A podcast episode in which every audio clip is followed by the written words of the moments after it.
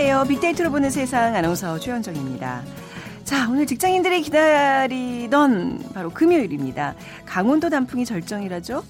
단풍 나들이도 좋을 것 같고, 자고 싶은 만큼 자고 쉬고 싶은 만큼 쉬어도 좋을 것 같은데, 주부들도 같은 마음일까 하는 의문은 생깁니다.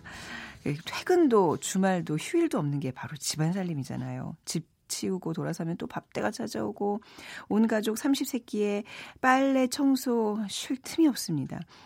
실제 대한민국 남편들의 그 가사 분담률이요. OECD 회원국 중에 최하위 수준이고요. 통계가 잡힌 국가들 가운데는 유일하게 1시간도 아, 채안 된다죠. 그리고 최근 통계청이 처음으로 가사 노동의 경제적 가치를 평가했는데 여성이 1년간 창출하는 가사 노동 가치는 평균 1,077만 원, 남성의 3.1배로 조사됐습니다. 가사 노동의 사회학의 저자, 영국의 사회학자 앤 오클리는 가사 노동은 자아 실현을 억압한다고 얘기했는데 저만 공감하는 거 아니죠? 공감하시나요? 자, 잠시 후 이 주의 키워드 시간에 가사 노동과 관련된 소식 함께 화제 이슈들과 모아서 정리를 해보겠습니다. 그리고 빅데이터가 알려주는 스포츠월드 시간에 선동열 증인 용두사미로 끝난 맥빠진 콧감이라는 주제로 야구 얘기 나눠보겠습니다. 빅퀴즈입니다. 음, 투수가 공을 던지는 방식에 따라서 다양한 구종이 있습니다. 어, 그 다양한 구종 중에 하나를 맞춰주시면 되는데 타자 앞에서 갑자기 거의 수직으로 떨어지는 공입니다. 이것으로 음식물을 찍듯이 어, 공을 집게 손가락과 가운데 손가락 사이에 끼워서 던집니다. 너클볼보다 더 예리한 낙차를 보이면서 떨어지지만 어, 대부분 회전은 없습니다. 요즘 많은 투수들이 결정구로 즐겨 쓴다는데 무엇일까요? 음식물을 찍듯이 던지는 이공 1번 산타볼, 2번 포크볼, 3번 네야 땅볼, 4번 미드나이 네, 바스켓볼 뭡니까? 자, 당첨되신 두 분께 커피와 도넛 모바일 쿠폰 드리겠습니다. 정답 아시는 두 분께 휴대전화 문자 메시지 지역번호 없이 샵 9730으로 보내주세요. 짧은 글은 50원, 긴 글은 100원의 정보 이용료가 부과됩니다.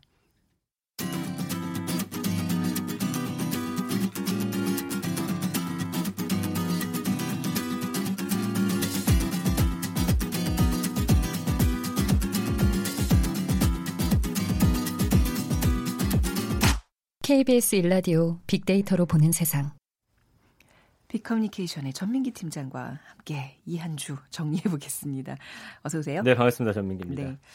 자, 이번 주 어떤 키워드들이 주목을 받았나요? 네, 또 일주일 내내 이슈가 됐던 가짜 뉴스라는 키워드. 그리고 음. 좀 재밌는 어떤 보고서가 발간이 됐는데 네. 업무 방식 실태 보고서라는 음, 키워드고요. 그 다음에 끝에 가사 노동 네. 관련된 이야기 전해드리겠습니다. 자 가짜 뉴스는 참 오래 가네요. 뭐 네. 근데 계속 이어지겠죠. 이거는 뭐 아무래도 네. 예. 계속. 근데 이제 이번에 재밌는 네. 조사가 나왔는데 국민 5명 중에 2명꼴로 음. 진짜 뉴스하고 가짜 뉴스를 제대로 구별하지 못한다는 지금 설문 결과가 나왔습니다. 이거 구별하기 쉽지 않아요. 맞아요. 우리도 그 두 명에 속할 수 있어요. 그렇습니다. 예.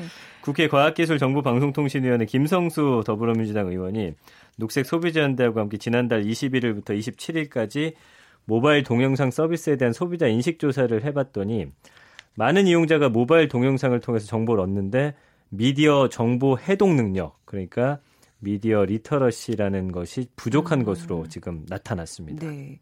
국민들은 주로 어디서 정보를 가장 많이 보고 있나요? 어, 의외로 동영상 서비스를 통해서 정보를 많이 얻더라고요. 예, 유튜브가 78.6%, 네이버가 57.5%, 음. 페이스북이 35.7%, 카카오톡이 33%. 요즘에는 이 전화기 SNS로도 막 정보를 워낙 서로 주고받다 네. 보니까 많이 이렇게 됐고요. 그리고서 주로 접하는 정보를 봤더니 연애 오락이 69.8%, 스포츠 41.2, 사회 문화, 정치도 한 30.9, 네. 경제 순으로 나타났거든요. 그러니까 이런 것을 통해서 사실관계가 불명확하거나 거짓 허위 정보를 본 적이 음. 있냐 물었더니 81.5%가 어, 본 적이 있다. 그러니까 네. 나는 가짜 뉴스를 받고 이걸 구별할 수 있다. 이런 음. 느낌 갖고 있는데 어쨌든 정보의 신뢰도를 판단하는 기준을 봤더니 모바일 매체 영향력을 꼽고 있어서 사실 요즘에는 어, 이 영향력이 있다고 하더라도 다 일일이 다 걸을 수는 없기 때문에 네. 그 안에도 가짜 뉴스들이 많이 숨어 있잖아요. 그러니까 음. 그런 좀 위험성이나 그런 부작용들이 좀 숨어 있다고 보시면 될 것 같습니다. 네. 그 가짜뉴스 구별할 수 있다고 자신감을 표현한 나는 그런 거에 속지 않아 라고 얘기한 사람들이 상당히 많다면서요. 이게 재밌더라고요. 그러니까 네? 응답한 사람의 93.2% 정도는 음, 네. 본인의 모바일 동영상 정보에 대한 사실 판단 능력을 보통 이상. 그러니까 음. 나는 가짜 뉴스를 구별하고 내가 이걸 알아챌 수 있다. 이렇게 네. 자신해서 대답을 했습니다. 네, 참, 그 중에 아마 대부분은 오히려 더 뉴스에 대한, 가짜뉴스에 대한 어떤 경각심이 없는 사람일 수도 있다는 생각이 좀 들어요. 네. 예. 그러니까 현실은 전혀, 전혀 지금, 지금 아까 다섯 명 중에 두 명이. 그쵸.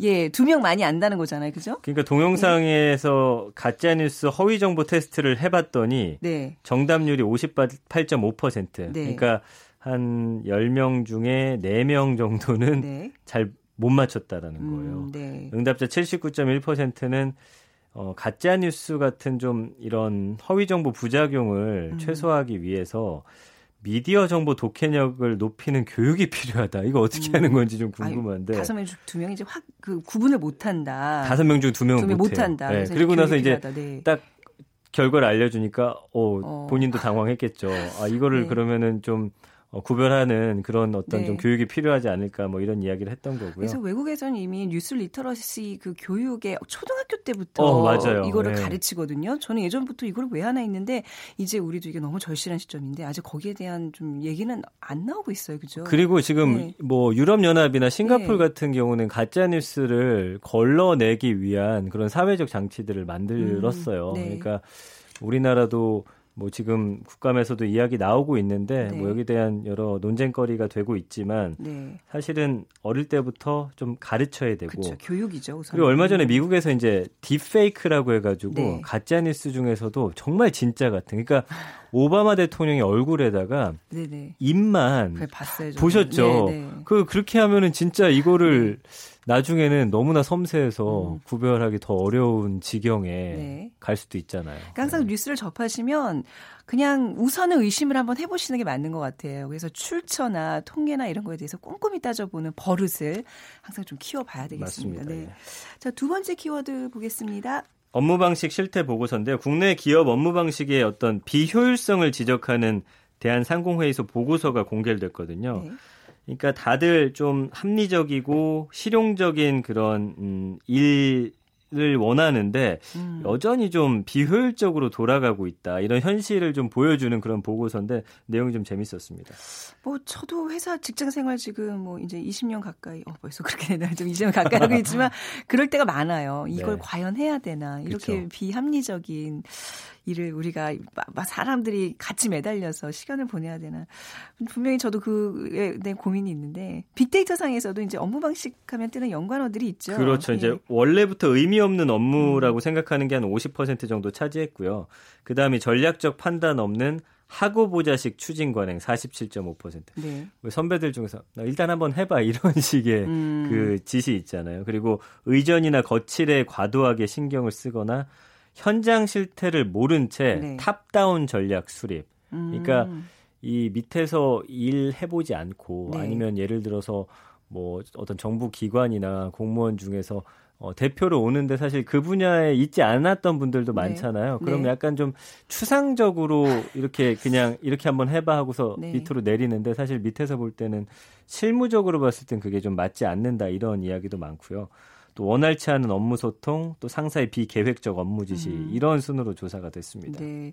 어떤 연관어들이 함께 또 뒤따라오나요? 빅데이터 상에서 이제 업무 방식 하면 어떤 단어가 떠오르는지 분석을 해 봤더니 비효율, 음. 삽질, 삽질, 노비, 위계 질서.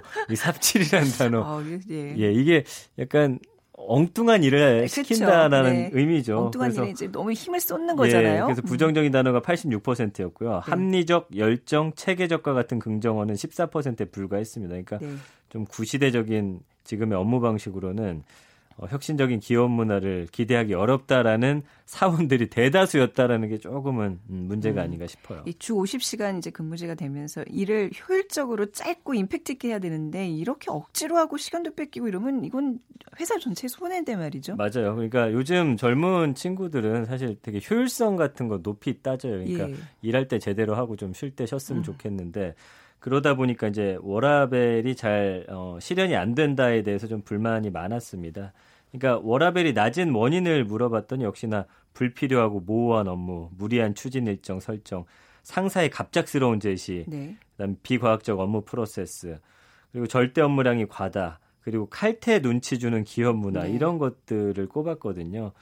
그러니까 비과학적인 업무 방식이 어, 직장인의 동기부여를 좀 많이 깎아내리고 음. 수동적인 업무 태도를 만든다. 네. 그러니까 뭔가 내가 나서서 이 일이 될 것 같은 일을 찾아서 하는 게 아니라 가만히 있어도 일이 너무 떨어지다 보니까 음. 약간 상사들의 눈에 안 띄게끔 돌아다니고 네. 어, 일단 주어진 일만 좀 열심히 하는 식으로 좀 흘러간다 음. 이런 의견들이 있더라고요. 그래서 보면 이게 상급자들이 보기에는 이제 후배들이 좀 아, 너무 이기적이다 이렇게 좀 느껴지는 경우들이 있거든요. 우리 때는 알아서 네. 뭐 선배들 눈치 예. 봐가면서 예. 더 일을 하려고 했는데 음, 약간 이런 자기 중심적이고 네. 이런 것들. 그러니까 워라벨만 챙기는 네. 그런 후배들이 좀 너무 개인주의 아니냐 예. 이런 일, 얘기들이 있는데.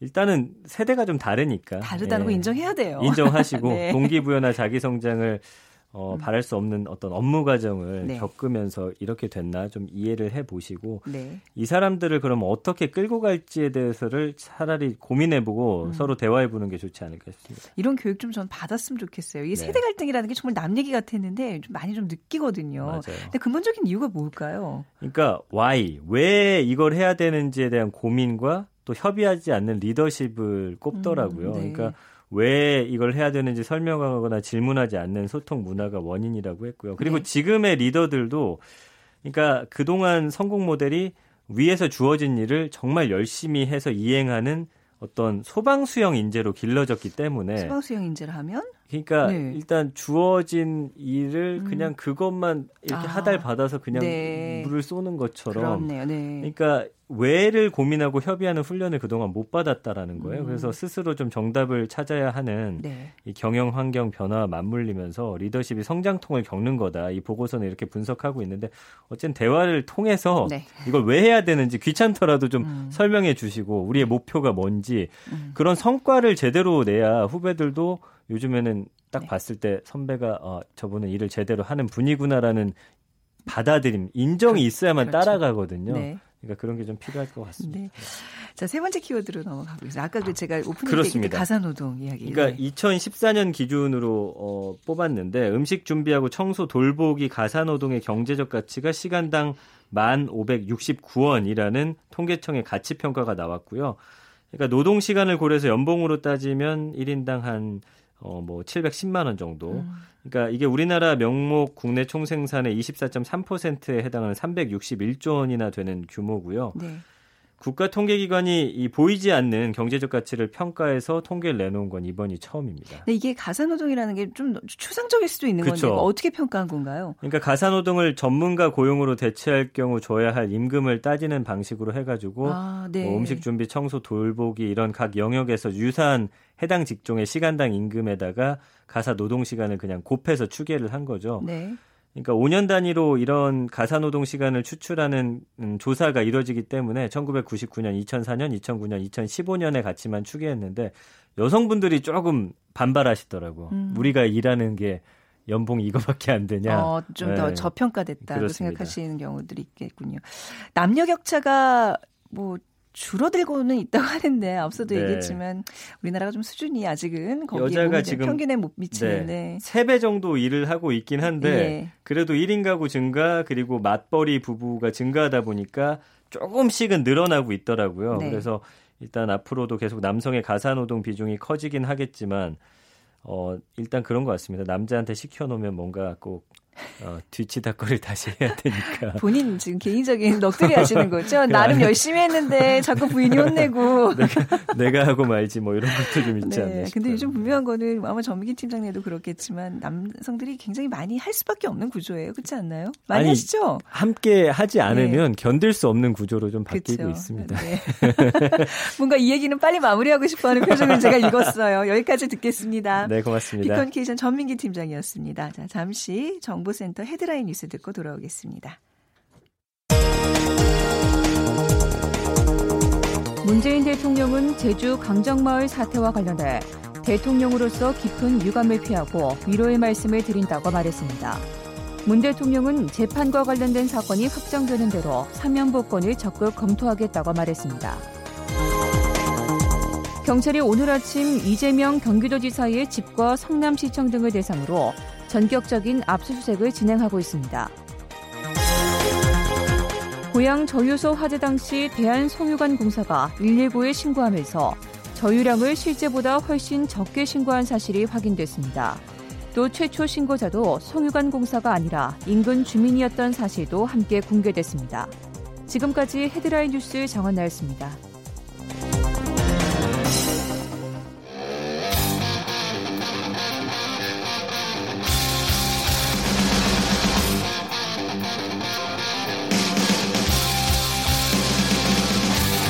빅데이터로 알아보는 스포츠 월드 KBS 스포츠국 정충희 기자와 함께합니다.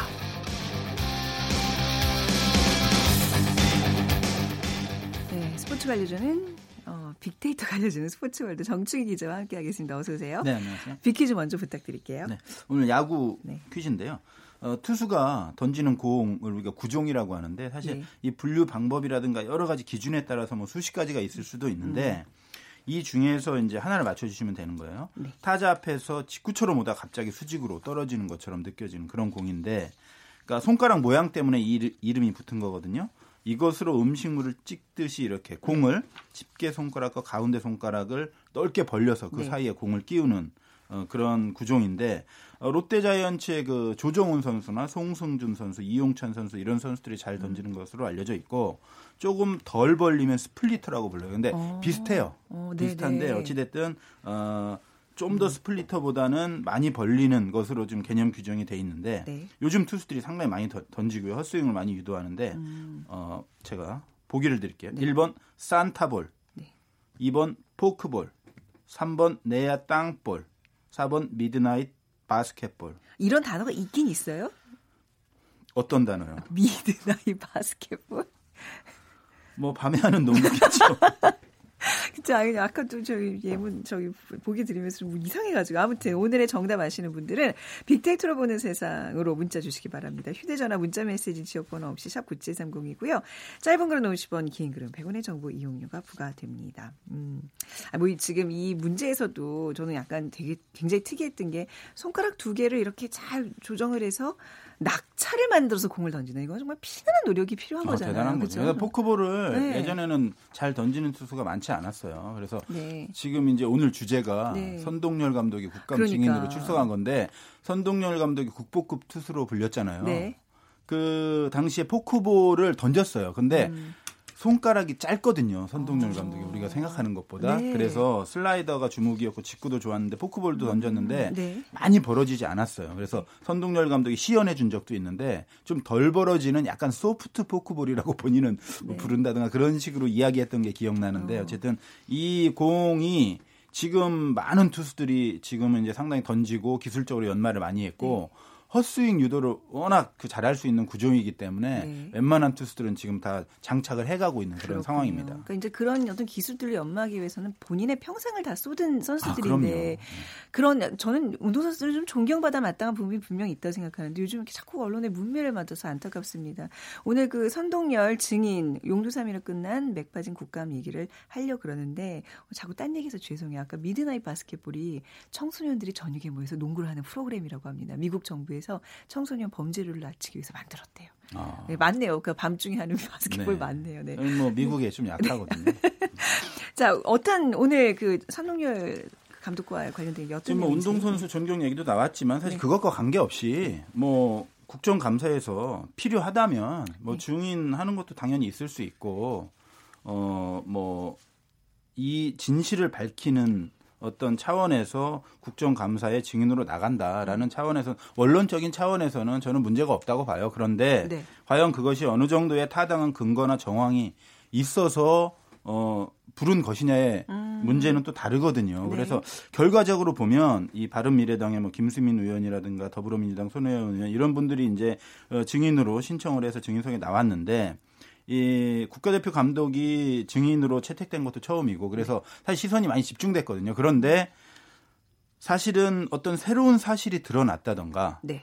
소위 말하는 부정청탁의 어떤 근거라던가 음. 뚜렷한 정황이 밝혀졌다는 그런 부분이 전혀 없어요. 아, 그래서? 어, 네. 어, 상당히 관심은 많았지만 결국은 어, 나온 것은 거의 없는 음, 음. 그런 약간 허탈할 정도의 국감이 아니었나 이런 평가들이 사실 많이 나오고 있거든요. 네.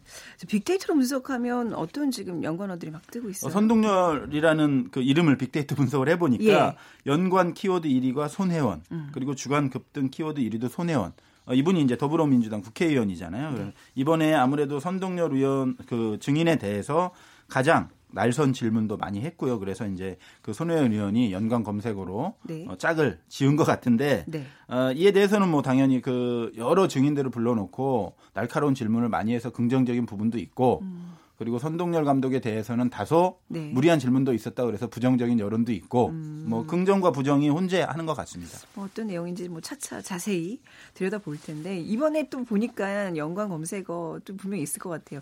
야알못이라는 단어들을 네, 네, 네.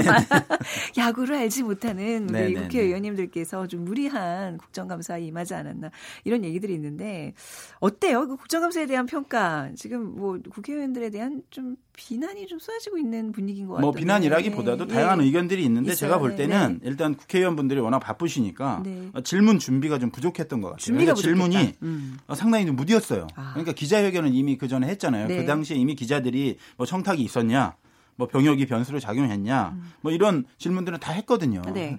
선동열 감독이 전혀 아니다라고 이야기를 했는데 그냥 그 질문이 또 그대로 나오고. 음.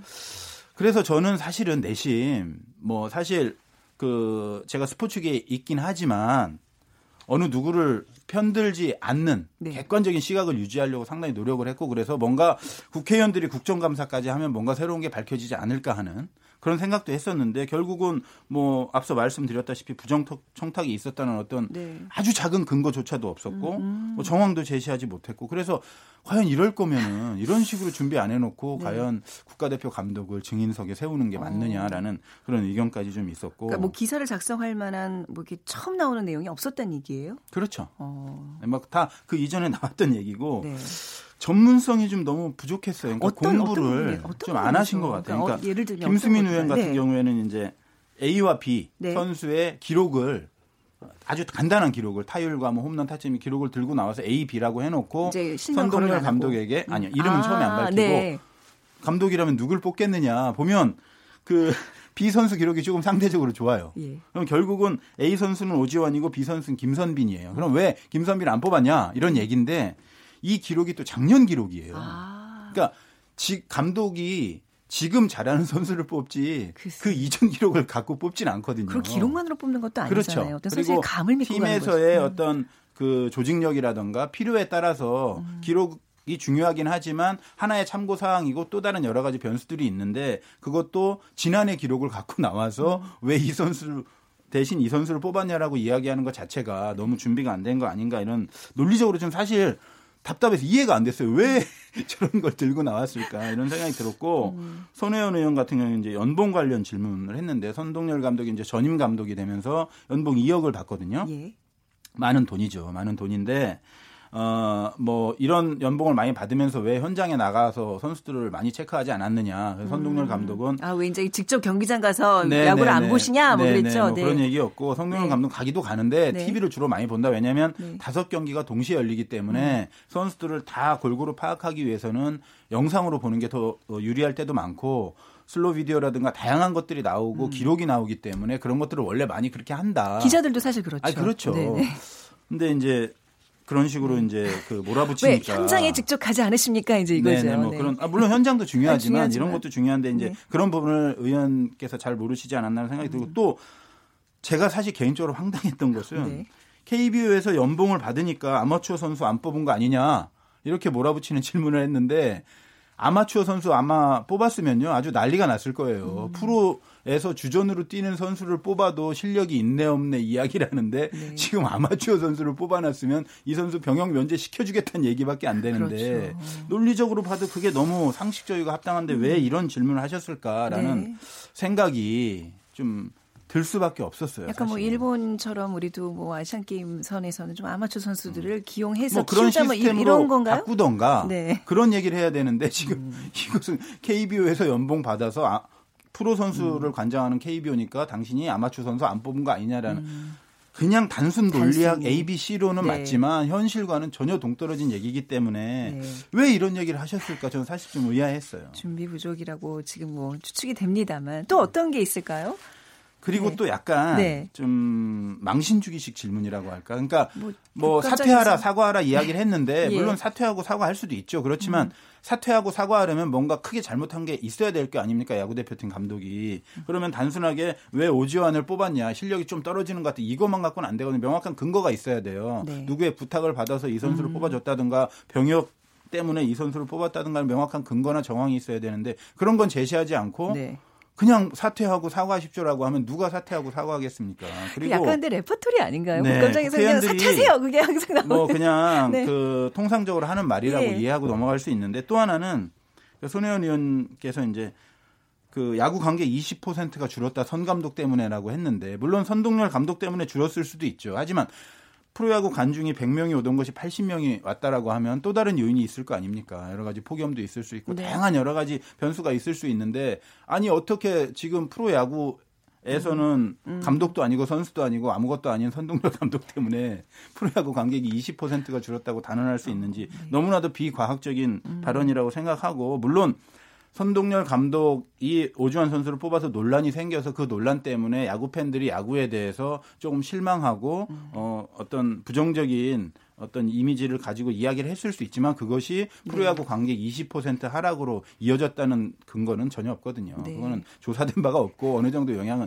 미쳤을 수 있지만 그렇게 한 사람한테 몰아가는 것은 제가 볼 때는 그 음. 명확한 앞뒤 그 논리와 과학을 따져야 되는 국감장에서는 네. 좀 어울리지 않는다고 볼 수 있고 사실 국감장이라는 게 좀 스타 의원들을 좀 배출하는 네. 자리로 요즘 네. 이렇게 좀 어떻게 보면 변질이 됐다 그래야 될까요? 그래서 좀 무리하는 경우들이 많은데 뭐 그거는 이제 그 정치계의 그렇죠. 뭐 문제 그 정도는 받아들일 네, 수 있는데 정치계 문제고 이제 사실 이런 일을 계기로 KBO가 거듭나야 되는 거예요. 그렇습니다. 네. KBO도 마찬가지고 선 감독도 사실 잘못한 부분이 많아요. 음. 왜냐하면 그 KBO와 선동열 감독이 이제 처음에 오지환 선수가 예비 엔트리 들어가고 했을 때도 몇몇 선수들에 대해서 논란이 많았어요. 그리고 네. 아주 강력한 의견들이 있었고 그러면 그런 다양한 의견들에 대해서는 귀 기울이는 모습을 음. 보여줘야 되거든요. 네. 그래서 팬들과도 소통하는 모습을 보여줘야 되는데 그것에 대해서 어떤 명확하게 네. 이야기를 하지 않았고 왜 내가 이 선수를 뽑았냐에 대해서 그 명단 최종 발표하는 날 기자회견을 하긴 했지만 네. 그거 한 번 이외에는 논란이 계속되는데도 음. 불구하고 설명을 하지 않았어요. 국감장이나 기자회견장에서 했던 논리적인 근거들 여성 그 내야수 주전을 다 뽑아놓고 빼곡을 음. 뽑는 과정에서 네. 오주환이 왜 필요했고 센터 라인을 음. 왜 강화해야 되는지 이런 구체적이고 야구적인 측면에서 설명을 설명이, 제대로 했다면 네. 팬들이 저는 충분히 납득할 수 있었다고 생각이 들거든요. 네. 그런데 너무 약간 오만하고 독선적이지 않았나 음. 그런 측면에서 본다면 네, 네. 그래서 그런 면에서는 KBO와 그 앞으로 뭐 손흥민 음. 감독이 도쿄 올림픽까지 하니까 음. 좀더 선수 선발과 관련해서는 좀 더 투명하게 음. 어, 선발을 해야 되고 어 팬들에게 그리고 네. 많은 사람들에게 설명을 해줘야 되거든요. 네, 네. 그 설명이라는 게 뭐냐면 소통이잖아요. 그렇죠. 그 소통 하나만으로도 많은 논란과 갈등을 음. 불식시킬 수 있다라는 점을 KBO와 선동열 감독은 좀 알았으면 좋겠어요. 그 소통이 어떻게 보면 매개체가 되는 게 이런 국감장 이런 데가 아니라 언론 아니겠습니까? 우리 정충희 기자 그렇죠. 이런 뭐 언론에서도 그렇고 다양한 어, 야구 팬과의 대화도 네. 있을 수 있고 소통의 네. 장은 많이 있거든요. 그걸 음. 많이 만들어야 돼요. 네. 피하려고 하면 안 되거든요. 그렇죠. 네. 자, 오늘 어, 선동열 그 국정감사에 나온 이야기 뭐 얘기 좀 나눠봤습니다. KBS 스포츠국 정충희 기자였습니다. 감사합니다. 네, 네. 자, 오늘 빅퀴즈 정답은 2번 포크볼이고요. 6061님, 우리나라 투수 레전드 롯데자이언츠 최동원 선수의 멋진 모습이 생각납니다. 해주셨고 6734님, 포크로 콕 찍어서 가짜뉴스 골라내야 합니다. 오, 오늘 저기 이슈들을 이렇게 샥 아울러서 한마디로 멋지게 표현해 주셨네요. 두 분께 커피와 도넛 모바일 쿠폰 드리면서 이번 주 빅데이터로 보는 세상 마무리하겠습니다. 좋은 주말 되시고요. 월요일에 뵐게요. 지금까지 아나운서 최현정이었습니다. 고맙습니다.